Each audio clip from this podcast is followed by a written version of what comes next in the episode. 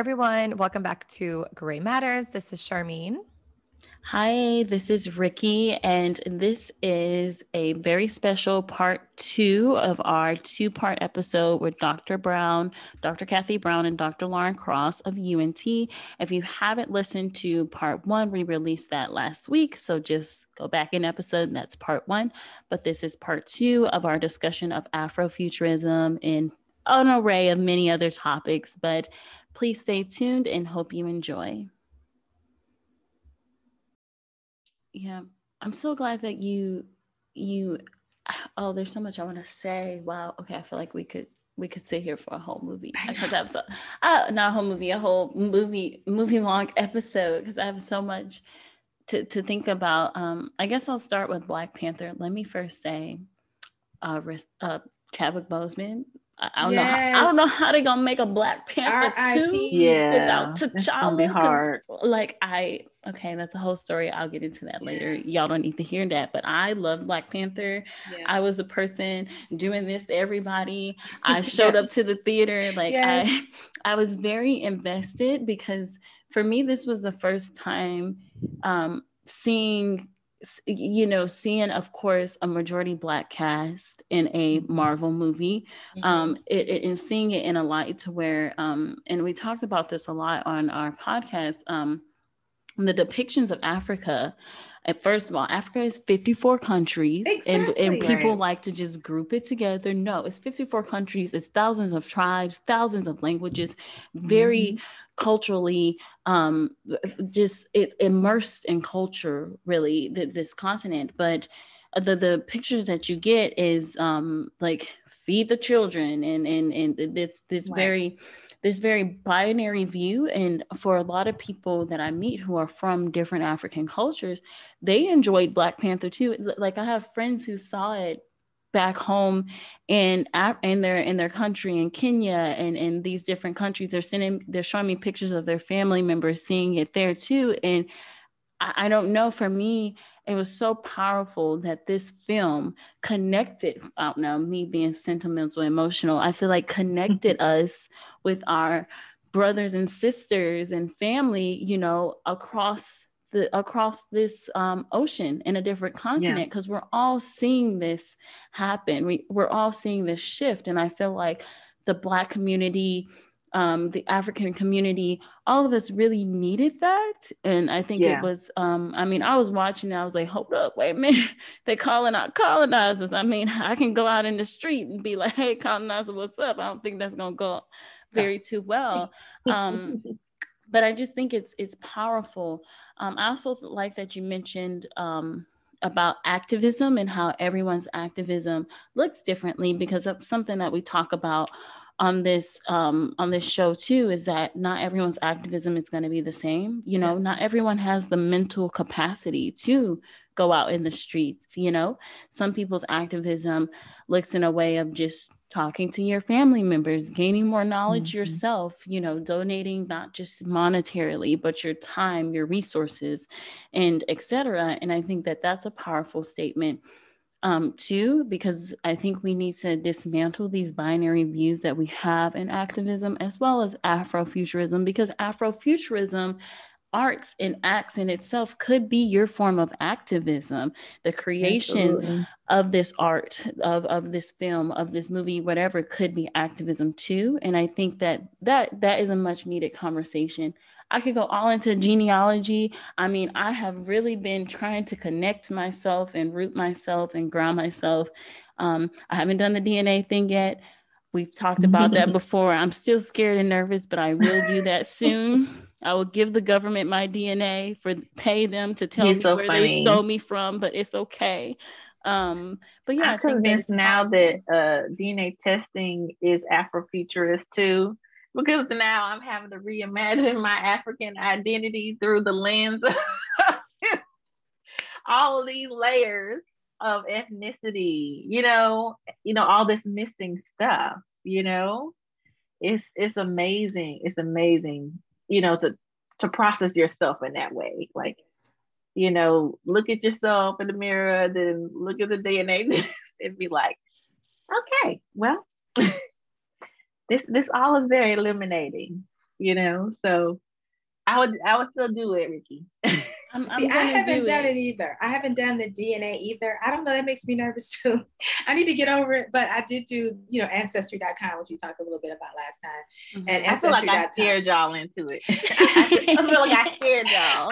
you know, I've just I've decided for myself that my people are from Sierra Leone. You know, so I, I love it. Self-proclaimed. i self-proclaimed Sierra Leonean because as I was doing my, like I said, my genealogy, my grandfather's Gullah Geechee and the Gullah Geechee mm-hmm. through my research research are um, primarily from Angola and Sierra Leone, where people cultivated rice. So along the low country, uh, you know, Georgia, South Carolina, North Carolina, Florida, uh, the, the, enslaved people were cultivating rice and the Gullah Geechee were, were rice cultivators. So that's why I just figure I figured that's where we're from. But you know, I don't know that to be true. But uh, when I did the, you know, ancestry.com and you, you guys and you guys I think have all done it and you know how you it it requires a lot of research. You have to put on your researcher cap, you know, to cut, you know how to click the leaf and then you go to something else and then you have to yeah. I had to cross reference with other websites. So it was yeah. quite a process, but I was able to go back six generations maternally on my mom's side to mm-hmm. her sixth great grandmother who was would have been enslaved along the Mississippi Delta and mm. uh, and we found her name, and she was living with her daughters when Black people were first on the U.S. Census, which was 1870.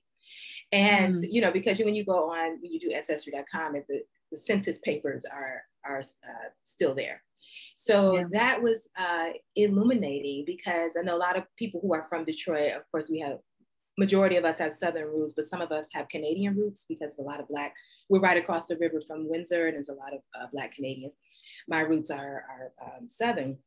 And uh, so when I realized it was the Delta, I said, oh, that's why Detroiters are like we are. if you know the Delta, we like, we're direct descendants. Okay. Love Detroit. It's, it's, actually a very misunderstood city. It's one of the greatest art cities in, in the country. But I digress. But um, to just think about lineage. And once you start to think about who was your mother's mother or your mother's mother, the hard part about doing it through a maternal line is the last names change, you know, because women yeah. get married, of course, and you know, uh, and then my father's line was harder to get past his great grandparents, but we know that his dad was Gullah Geechee. But it is interesting when you can connect to. I can't necessarily yet connect to a a mother country, even though, like I said, I'm claiming Sierra Leone, but I can connect to the Mississippi Delta. I can connect to the South Carolina Low Country. And uh, somebody asked me, we had to do, you know, you had to introduce yourself. I was at a, a work function at a previous job. And somebody said, well, what's something interesting about you? I said, oh, I just recently did ancestry.com and I was able to find my sixth grade grandmother. And they said, oh, where was she? And I was like, Mississippi. And they were like, oh, I'm thinking, where did you expect her to be? where, where is she gonna be? She's gonna be in Mississippi. She's not gonna be, you know. But I think the person was thinking I was gonna say, you know, some some uh, you know beautiful location. Oh, she's in Nigeria. She's in she was in uh, you know the Mississippi Delta. Okay, doing her thing and her thug when she was free. But you know, it just is and once you start to dig into genealogy, that in and of itself is an act of Afrofuturism, like Lauren said, because you are looking into your past and you wouldn't be who you were without these people. But there are all these nameless, faceless people who have gone through all these things and you have no idea. And then you can look into your, your own future and say, okay, well, I can do this and I can do that. And my ancestor did were able to read and write in the, you know, I don't know, the 18 or 1900s or something like that, which at that time would be, uh, you know, an act of revolution. So I just think that genealogy in and of itself is an important thing for any person of any culture to dive into. And I know we talked a little bit about it last time with Sharmeen and her, her background. She said she was saying how can it be even more difficult to find uh, relatives and things as well. Yeah. yeah, I think there's so much um, like reclamation and mm-hmm. reflection that I think is so important in Afrofuturism and like by extension with other cultures and the way that we talk about other ethnicities and races and the constructs of like this very white supremacist western construct of how we discuss race and ethnicity and um, I, I, think that's such like an important tie-in to all of this too like that connects so much but i think that it is so important to have this point of like reclamation because i think so much of capitalism and patriarchy and our like structures hegemonic structures today want us to distance ourselves from that and disconnect ourselves from mm-hmm. that. And so it's so important to almost like reclaim and and have this stake. And I love how all, all three of you have talked about this, like, you know, kind of saying, no, I want to talk about this. Like I want to reflect back and it's going to be painful, but I want to mm-hmm to to explore this. And i've had this conversation with a lot of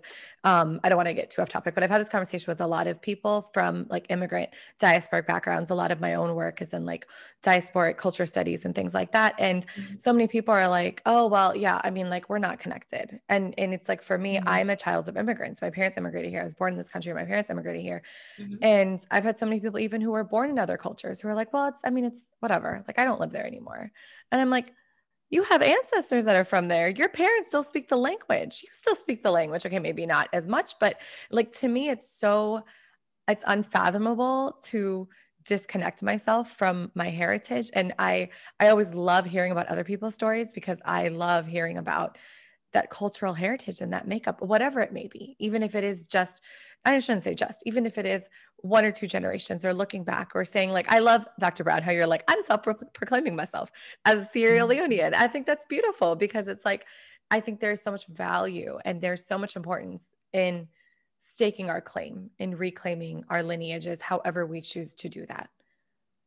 And I think there's this uh there's this theory that um but especially within uh ethnic studies that the third generation is always the generation that looks back um, mm. within particularly like within immigrant you know communities that it's always the third generation that's like hey where did we come from what it, what was our language you know and so when i think about um, the distinctions between myself and like my mom's generation and like my grandparents you know just the, the differences in how they address history you know either like they weren't necessarily connected to it or you know it was so bad they don't want to remember you know? And so it also is that sense of like as someone born in the 80s you know um that there was this you know and in the 80s was such a moment of uh, of identity right so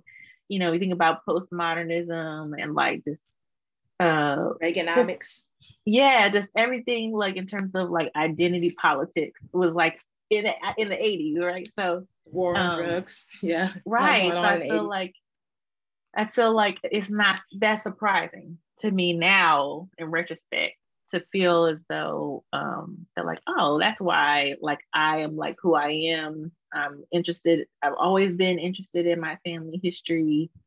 Um and you know, it's always been surprising to me.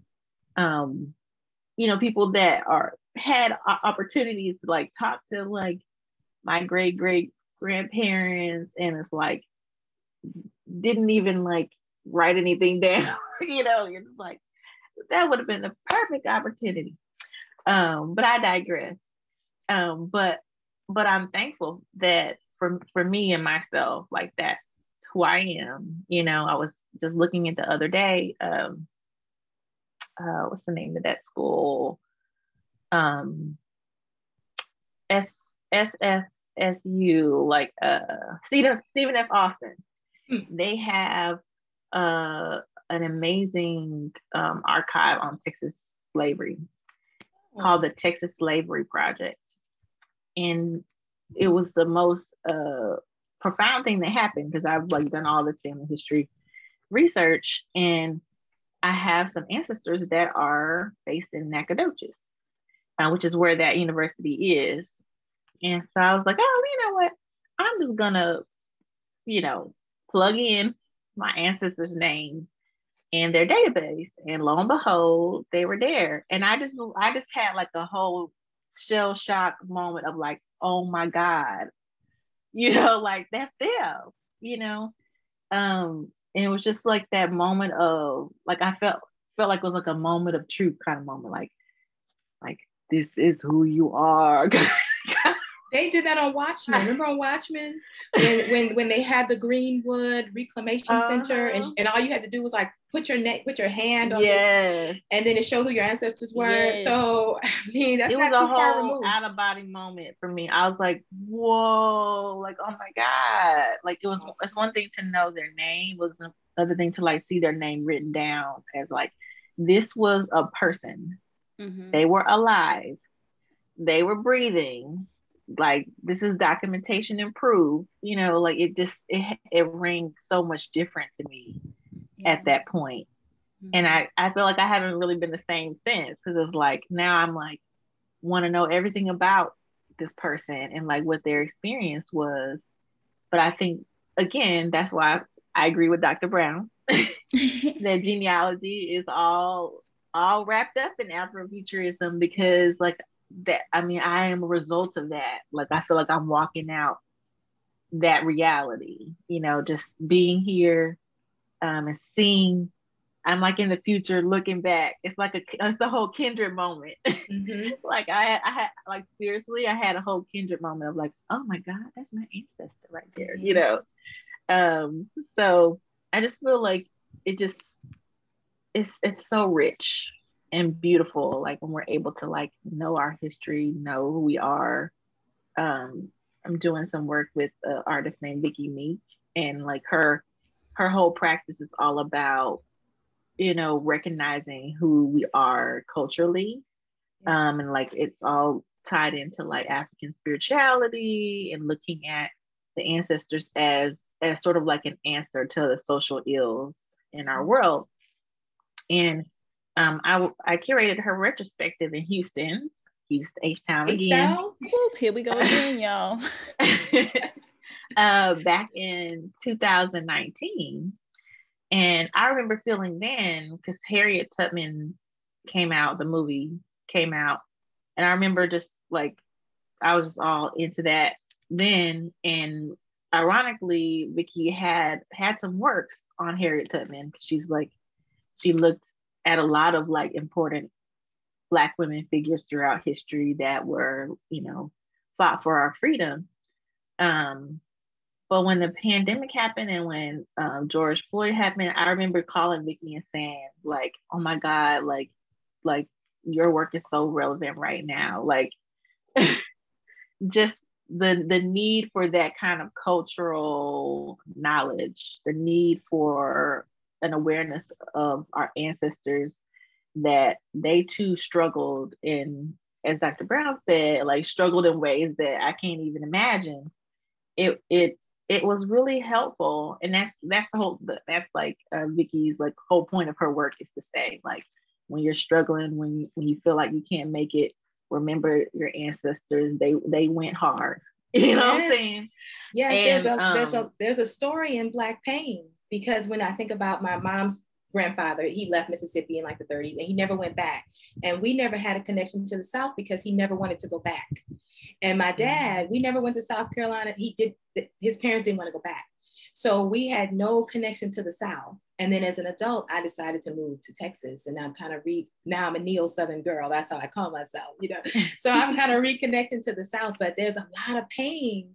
And people who migrated north in the Great Migration, some they never told the stories, they never wrote it down, and they just they just locked it away and they just tried to forget about it. They never passed it down, and they, they never went back and I, there's some tragedy in that because as a you know i missed out on some things but i understand you know so mm. like you said now i think about it, i'm the third i would be the third so now as the third i'm like okay now i want to know you know mm-hmm. so and even even if though i'm not an immigrant in the, that way i could be right. an immigrant in that they migrated from the south to the north looking for factory right. jobs which is what was happening yeah. in detroit I mean, in the that's a form of immigration yes yeah yes. because everybody was coming to detroit chicago for the factory jobs you know uh, mm. the ford chrysler da da da da da and we, then that, that was the black middle class started in Detroit. Everybody was owning homes and things like that. And then I was the second, gen, third generation of the black middle class.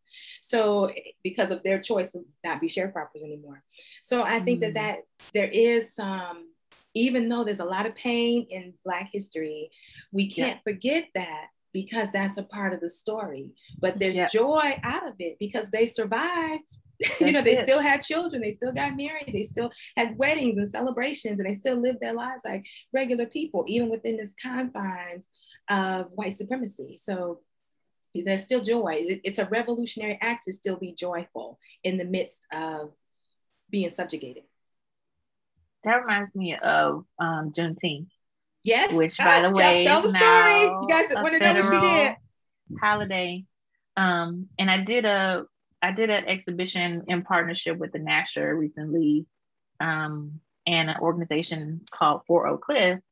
And the whole that whole project was all about like these amazing um, young guys in, in Fort in Fort in Oak Cliff, sorry, um, started this organization to dismantle um, racism and poverty within Oak Cliff and basically started this amazing organization um, out of like the office, like a one room office building, acquired a commercial building, and then now they um, they just purchased a 10 acre property that used that's a historic YMCA in Oak Cliff that by the way was a YMCA that was built specifically for the black community in Oak Cliff. So they were able to acquire that building, that property, and that and those 10 acres. And so for their grand opening, they wanted um, me to do a work that was connected to. Um, they were doing their grand opening on Juneteenth, and so I was like, "Well, I've been doing this whole research about Juneteenth oh, for the past couple of years, so like, let's do it. let's let's do this research on Juneteenth at the grand at the grand opening." And it just it was just such an amazing like experience um you know to see them like acquire this amazing property the grand, grand opening they did uh the event was like family reunion style. So everything was just so beautiful so like community focused um and it was all celebrate celebratory of black texas. And one of the one of the works that i made was a black, what I call a black Texas flag. And um, because it's like the African American flag, but I made like a black Texas uh, version of that. And it was all about like celebrating black identity, like our black identity as Texans. Because sometimes like it can be a little contentious, like when you leave Texas and you're a black person. Like I lived in, in Europe for a couple years and went like no one would ever like look at me and say, "Oh, you're from Texas." Like no one does that. um, but you know, when you hear me talk, they're like, well, "You sound like you sound like Beyonce." Like first of all, Beyonce does not own the Texas accent, but I, I hear what you're saying. we both from Houston. Thank you. So I hear what you're saying. I feel that get one more sound like Beyonce or where are you from? You have such you sound like Be- you got a Beyonce accent. No, uh-uh. It's not a Beyonce accent, it's a Houston, Texas accent. Thank you. we love Beyonce. We we love we, her. I love her. Love, we her. love her. Love, but it's love Houston. It's right, right. but uh but that that reality of me like being originally from Texas and living in another country like made me love Texas more. And in a in a weird way, because Texas hasn't always been great to me, but you know, that's a whole nother conversation. Um, but like just kind of reclaiming a black identity as a Texan and being finding a way to be proud of that because you know the racial history here is very contentious. It's not it is very complicated, you know, and so uh, it was amazing to like hang the Black Texas flag and everybody like everybody just stood by it. It was like it was just it was a magical thing, you know, just to see people identify and say like I get that, like I understand like what it means to be um, from Texas and Black and to know how complicated that is. Um, and but yet to find a way to be proud of it. so um, and with Juneteenth in particular, you know, it made it made it all like worthwhile. Like I don't know, this was like the best Juneteenth celebration I, have ever had, like in a long time. And you know, I grew up in Texas, um, celebrating Juneteenth, but for whatever reason this year, I don't know if it was because the I don't think it was just because of the federal holiday, but I just felt like after, after like being like in isolation for a whole year, and then just being amongst my people on Juneteenth, it just it would just look. I was like, I love this. I love all of this. I love my people. yeah, I have very um, and this could be a whole rant this could be a whole episode episode Juneteenth. I have very conflicting um, feelings when it comes to Juneteenth, and I could have a yeah. whole rant, but I'm not going to go into it. I have, I have, especially in the commodification of the holiday and all these people at the pool, and they don't even know what it's about. People um, who are not um, black don't know what yeah, it's about, but they go. just got the day off.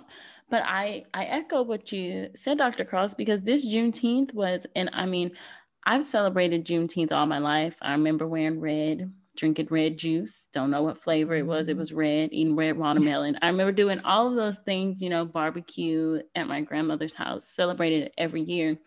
Honestly, I thought it was a holiday that everybody knew about until I met other people. And I was like, you don't know what June, you know, we got the, the holiday in June. You know, you don't know what Juneteenth is.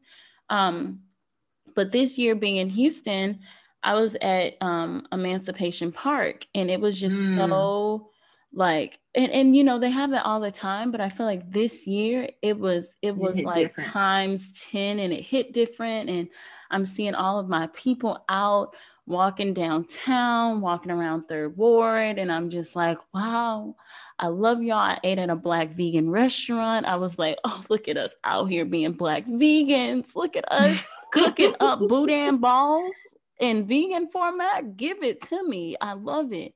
Um, but I definitely feel like it hit different.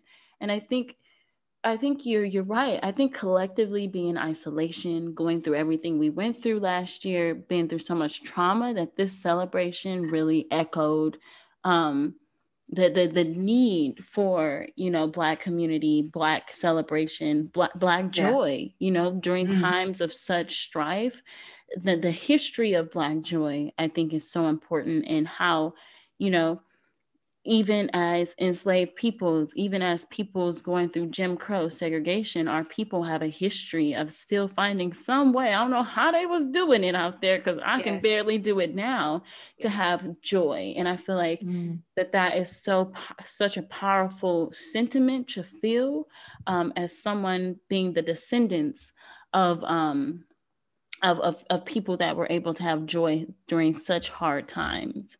Um, yeah. Mm-hmm. I think that it, the only because I, I knew what I'm not, you know, because I was not from Texas, but I knew what Juneteenth was. And I grew up in mostly Black spaces where we celebrated sort of these, you know, Black milestones. But I think for me, the issue, the only issue I had with making it a holiday was the timing, because at the same mm. time, they mm. passed House Bill, was it 3979, two days before. So it just seemed like an oxymoron because how are you going to yeah. teach what Juneteenth is if you can't talk about race in schools?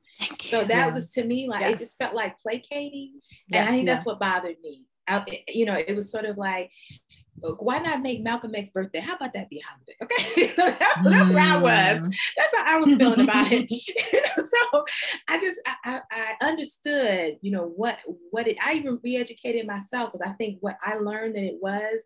I always learned that it was the people in Galveston. It was two years later that they were free, but then when once you relearn it, it was really like nobody was free until two years later you know, because it was the mm-hmm. Emancipation Proclamation. I always thought was signed in 1865. Let me get my history together. But it was signed in 1863, and then we weren't. Nobody was freed until 1865, and Galveston was freed, I mm-hmm. think, two months later. So even the way I learned it wasn't right. So mm-hmm. it gave me a chance to kind of re-educate myself. But I just thought that the way it came about, I just thought that was it because the George Floyd policing bill hasn't been passed. You know, right. there's I think an anti-lynching bill that still hasn't been passed. You know, like even yeah. uh, the state of Mississippi didn't ratify the 13th Amendment until 2013. So it's like, but y'all gonna y'all gonna placate us with Juneteenth. That's why I was kind of like, oh, okay. Okay. What we asked for, what we got. Nobody asked right. you. We were celebrating anyway. Black people, we were celebrating anyway. We didn't need. We was gonna take off anyway. we, we ain't need no. That's how I felt, but I understood because I know my sister Lauren was out there doing her thing. So I said, mm-hmm. I understand that it's important. Mm-hmm. I just yeah. thought the timing is what, yeah. what bothered me. That's what mm-hmm. I, I, mm-hmm. celebrating it is important, but the timing. And yeah. we and we had a we had a whole conversation on Juneteenth, the day before Juneteenth, where we talked about all of that. You know, the just the the nuances of how, you know, the whole anti-critical race theory conversation and how all that's, you know, blown up and just like the need for better education, racial education in general. Like it just it it's it's definitely disturbing, you know. So yes, I, I agree that there there are some nuances about it that are like, yes, glad that we have, you know, glad that everybody's gonna celebrate. Um, but let's act right about this because um please like it, and I was telling them that, you know, this whole notion of like, you know, mis the miseducation of critical race theory, you know, um, I was like, yes, you have to understand that if you're if you're going to critique critical race theory, you have to understand what you're applying. Yes. You know, critical race theory was birthed from legal scholarship. It was birthed to challenge, you know, law and policy that basically, you know, was supporting institutionalized racism. Yes. So, you know, critical race theory was built to challenge all of that. So if you if you turn around and say, no, critical race theory is like, I'm looking at you side eyed, like, oh, so you're saying that you support institutionalized racism then. Okay. that um, narrative becomes like that that narrative focuses on that one thing. And right. like it's people often don't know what they're talking about. Exactly. Yeah. And you know, we've been, I mean, in the academy, we've been talking about critical race theory for like how yeah. long, you know, yes. since the beginning. So we're talking about the miseducation of how that information gets translated out into the public.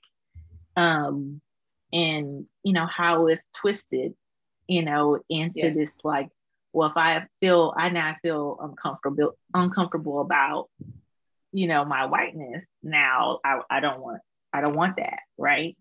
And so it's just like, no, like we need to deal with that. We need to talk about that. Like actually critical race theory helps us to talk about exactly that too. It's not just for people of color, it's for everybody to talk about. Yeah. So it's it's it's a, it's a whole twisted thing. And so we, we talked all about that on in the conversation on Juneteenth as well. But you know, we were like, mm, you know, in a way, it's like Juneteenth gives us the opportunity to really kind of dig into that and say, okay, yes, we're not gonna we're not gonna just accept the federal holiday and say that that we're good. It's like, okay, cool. Now on to the next agenda. Yes. On Juneteenth. Yes. Exactly. We're about to talk about, you know, education reform. You know, like so um, and I love how a lot of people are taking it as an opportunity to kind of like challenge things on Juneteenth. Um, the other thing that came up was just this notion of that there isn't really a day in which we celebrate emancipation, like period, for all Black people.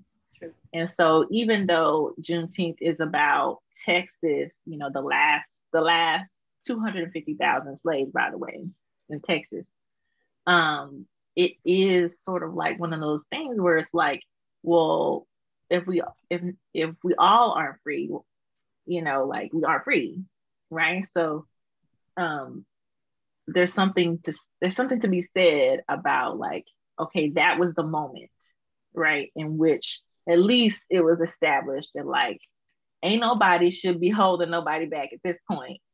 Now there was a whole twisted way in which like the general order does like say yes. like stay in your place, don't you know work for free if you have to and all this kind of stuff. But yeah. So it, it's complicated, but that's just that's just our history. So yeah, they call I don't know how scatter. To, I don't know how to do nothing about that part. You know, it's we have to deal with the, the good, the bad, and, yes. and everything. You know, but the but, way. Um, oh, go ahead. Sorry, Dr. Cross.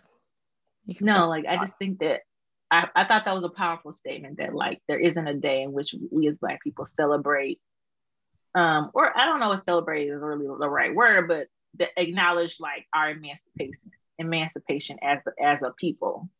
And so like i appreciated that conversation. They're like well yeah that's true. Like there is no other time in which we recognize that we we were made free you know?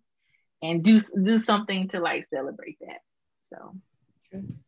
i was just going to say i think it's so important to sit with the uncomfortability. Yes. like, to sit with especially with like the privileged elements. Okay i'm being very pc in the way that i'm saying this although i'm not a huge fan of the word pc but i'm I, like for for white people especially in this country to sit with that with that privilege and to confront that. And i think in many ways like that's what critical race theory does. And it, it's so uncomfortable that also part of like what you said dr cross like it's it's people don't know enough about it and they just hear little sound bites and then they take that and they run with it and you can't do that. But i think this all all very connects to like how much that there's this like importance and this i can't think of the exact word but there's like a need to continue the work. That mm. you know there's always like going there's going to be little things or like what people may consider milestones. They're like little paths along the way and that the the path to equity and justice is there's much more. So there's we need to continue to do that work within our communities um I mean, I'm going to generalize just for a quick second for myself, like as somebody who is not African American, as somebody who is not a part of the Black community, it is like very important for me to confront anti Blackness in my community, for me to be a part of like, to be an ally and to see my position as a woman of color, um, as somebody who's also within a marginalized space, but to what we can do for each other. Right. And so, like, it's mm-hmm. like we have to work together to create collective change. And I get on my soapbox about like being involved in the political process a lot, but just I have to say it again. Like I, I love and I appreciate and thank you for sharing your work on, on Juneteenth. And I think that's so important. And it tells us how much we need to continue that work, how we need to be like, mm-hmm. here's what Juneteenth is. We need to educate people. Um, I grew up not in the South, not in, in I, I very fortunate. I grew up in very diverse spaces. Um, and as a woman of color, I grew up in, in spaces with a lot of people of color and other marginalized communities. But I had learned about Juneteenth, but very similar to the way that you said it, Dr. Brown. And so I think it's it's very interesting how like how much, of course, we know like the history gets whitewashed and there's like a mainstream narrative, but it it's just more and more pertinent for us, especially if we are within marginalized spaces and we are part of marginalized communities and disenfranchised communities, to continue to be a part of the work, to like engage ourselves in the political processes and community activism in whichever way we can to be a part of that change. So I'm sorry, I'm off my soapbox now, but I just, I'm like, it's the work is not over. We have to keep, we have to keep going. We have to keep striving and being a part of that is, is participating in that political action, taking part of that. Yeah, thank you so much for everything. Wow, this has been an amazing episode.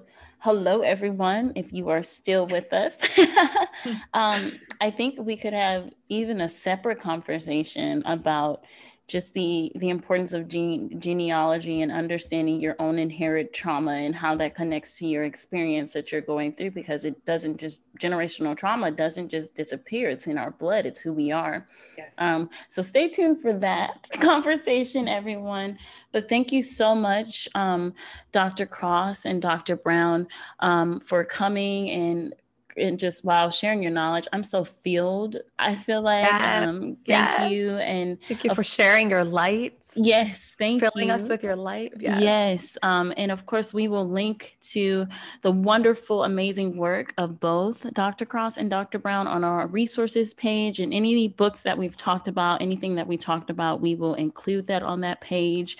Um, but yes, thank you so much for coming on and t- having this insightful conversation with us. Um, like we said, stay tuned because we got a lot to say, y'all. If you want to listen, we got a lot to say. My my texting just came out there. Um, but yes, please stay tuned. Um, and thank you so much again. And as always, we will talk to y'all next time. Um, so yeah, stay safe, everyone. Stay safe and stay connected. You know where to find us. Bye. Bye. Thanks for listening. We appreciate your support. You can continue to show your support by giving the podcast five stars and by following us on our website, graymatterstheblog.com. That's gray with an A, and on Instagram, as well as sharing and commenting on our posts on at Gray Matters the blog.